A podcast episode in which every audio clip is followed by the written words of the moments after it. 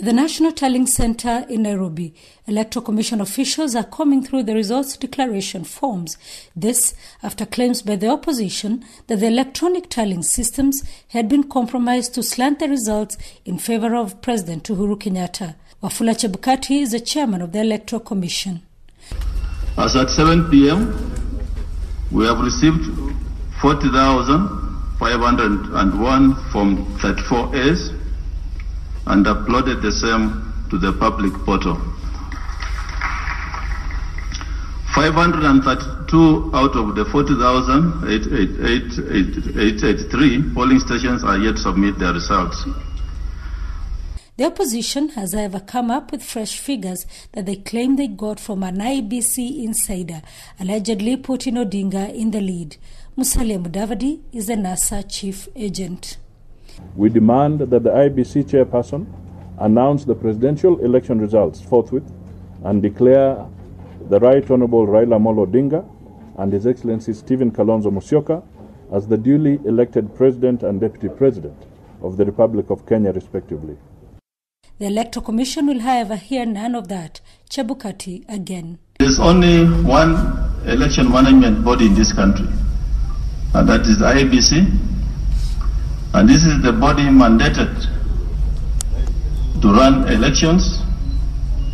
It's the only body that's mandated to count the ballot papers after voters have voted. And it's our job after counting to announce the results. Now that is very, very important so that if a candidate brings results to us, we cannot take those results. NASA's main opponent, Uhuru Kenyatta's Jubilee Party, dismissed the claims. Raphael Tuju is the Secretary General of the Jubilee Party. Those remarks are made uh, with the purpose of inciting their support base and to make their support base uh, have no confidence in the final results when they're announced.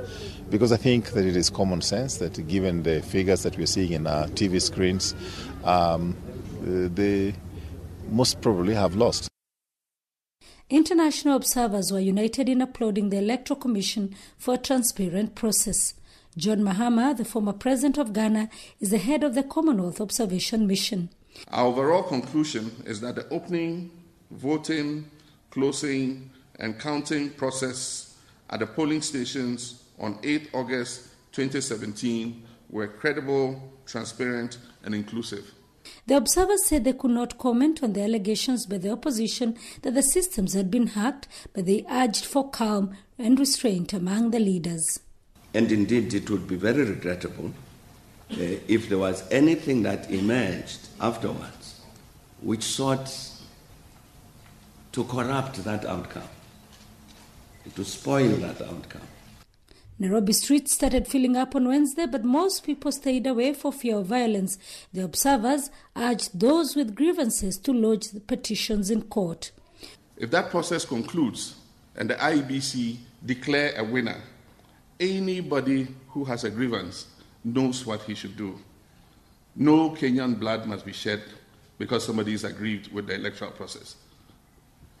It is the paper ballots and the accounting process established by the IEBC that tell the story of this election, not the electronic transmission of those numbers. It's time for Africa to put behind the, the times and the days where every election would put fear in everybody. Election is not about, you know, uh, struggle. It should be actually um, a good moment for democracy. Uh, the top candidates in these elections have uh, uh, very important voices to their bases, and we urge them to use it to take their responsibility and show leadership in an ongoing manner. Provisional, res- provisional results published by the Commission indicate that Uhuru Kenyatta is in the lead with 53 with 54.3% of the total votes cast against Raila Odinga's 44.8%. Sarah Kimani, SABC News, Kenya.